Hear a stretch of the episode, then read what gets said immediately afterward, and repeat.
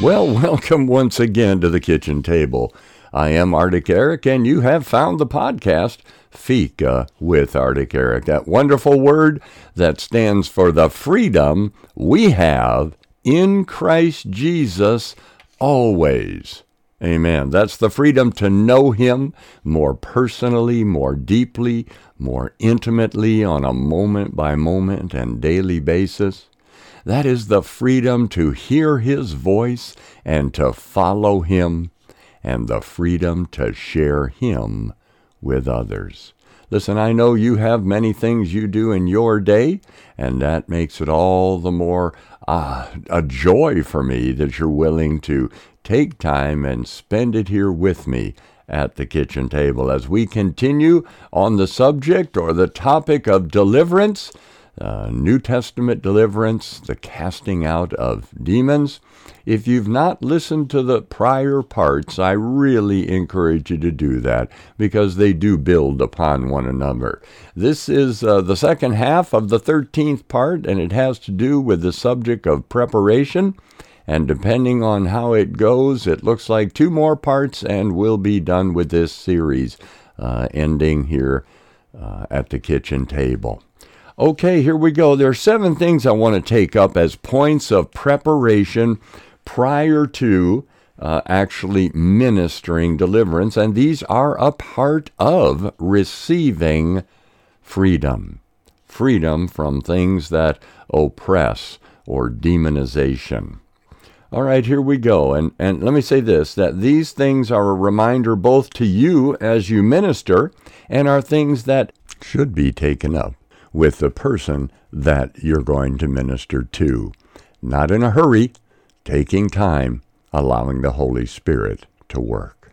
Let's look first at the authority. Where do we get the authority to drive out or cast out demons in the name of Jesus? Well, first of all, in Luke 10, 17 to 20, verses 17 to 20, we see that the 70 returned with joy that means more than just the 12, but the 70.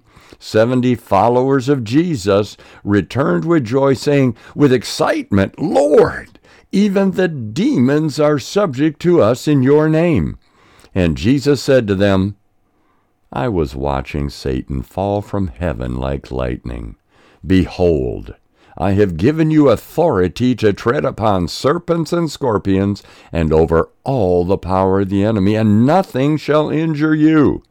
Nevertheless, do not rejoice in this, that the spirits are subject to you, but rejoice in that your names are recorded in heaven. Listen, we need a balance when we enter into this ministry because it is power encounters. It is a, quote, other realm down here on earth. And we need to stay in balance to know it's no big thing that Jesus' name does what Jesus' name can and does do. Demons flee. But we're not to find excitement in that. We're not to rejoice in that. Of course, we can have a, a, a, sense of, of joy that a person has been set free. But the real issue is that we constantly and continually rejoice in the fact that we're children of God through capitulating, through surrender, through repentance, but above all, through trusting Jesus Christ alone. And that causes our names to be written in heaven, to be recorded in heaven. But we have that authority and we're going to exercise that authority that's been given to us because it's all in the name of Jesus. May the Lord help us to stay in balance and to stay focused upon the deliverer and not the deliverance action itself. Okay, so that's authority. Now let's look at, at, at a, we could say, an ingredient that is necessary on both sides of this, both the minister and the one being ministered to, and it comes from James chapter 4, verses 6 and 7. It has to do with humility. But he gives a greater grace. Therefore, it says, God is opposed to the proud, but he gives grace to the humble. Submit therefore to God resist the devil and he will flee from you. Listen, the person you're praying for, they have to desire freedom. not just need freedom. They need to desire to, to not walk in pride, but instead to humble themselves before the mighty hand of grace, to live a submitted, committed life before God, and to participate in resisting the devil as the ministry takes place. Third thing I will look at is look, we got to be honest. Psalm 32 says this How blessed is he whose transgression is forgiven, whose sin is covered. How blessed is the man whom the Lord does not impute iniquity, and in whose spirit there is no deceit. When I kept silent about my sin, my body wasted away through my groaning all day long. For day and night thy hand was heavy upon me. My vitality was drained away as with fever heat of summer. I acknowledged my sin to thee, and my iniquity I did not hide. I said, I will confess my transgressions to the Lord, and you did forgive me the guilt of my sin. So listen, we go to God, both as the minister and the one being minister, with an open, pure, and honest heart before God. Otherwise, there will be a hindrance on the part of that person from receiving.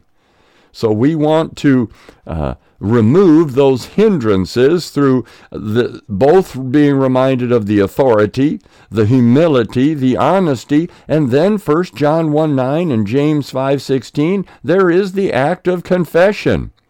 We need to confess our sins, and then He's faithful and just to forgive us our sins and cleanse us from all unrighteousness. James says, Therefore, confess your sins to one another and pray for one another so you may be healed. The effective prayer of a righteous man can accomplish much.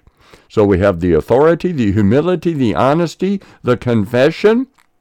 And the fifth point I want to make here in preparation to minister deliverance and to receive that ministry comes from Proverbs 28 and Isaiah 55. It has to do with renunciation. He that covers his sins shall not prosper, but whoever confesses and forsakes them shall have mercy. Let the wicked forsake his way, and let the unrighteous man his thoughts, and let him return unto the Lord, and he will have mercy upon him, and our God, for he will abundantly pardon. So there can't be any uh, hidden agenda. There can't be any hidden sin. It's confessed before God. It's out in the open.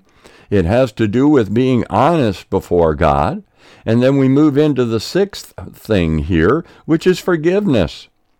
Hebrews 12:15 it says, "See that no one comes short of the grace of God, that no root of bitterness springing up causes trouble, and by it many defile. Listen, unforgiveness, as we all know, is a major, major hindrance in our lives overall and in deliverance as well. We need to understand and desire that Christ, in His authority, that His name bring freedom in order to have a more intimate relationship with God, not freedom to do our own thing.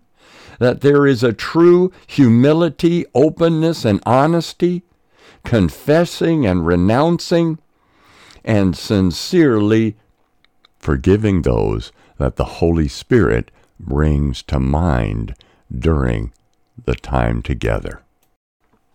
And then we know from Joel in uh, my seventh point here, Joel 2:32, it's the call. It says, "And it shall come to pass that whosoever shall call, cry out on the name of the Lord, shall be delivered, shall be rescued, shall be set free, shall be saved.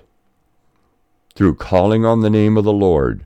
For in Mount Zion and in Jerusalem shall be deliverance, as the Lord has said, and in the remnant whom the Lord shall call. Listen, it is God's desire that deliverance not only occur, but that that person remain free in the freedom which is in Christ Jesus. Okay, that's it for today. This was uh, deliverance the second part of uh, the preparation, which was the 13th part overall. I do appreciate you being here with me. I look forward to the next time we're here at the kitchen table. And before I go, I would like to pray for you right now. Father, I ask you that your good, perfect, and acceptable will be done for, in, and through each listener today. And I ask it in Jesus' name. Amen. God bless you. Good day.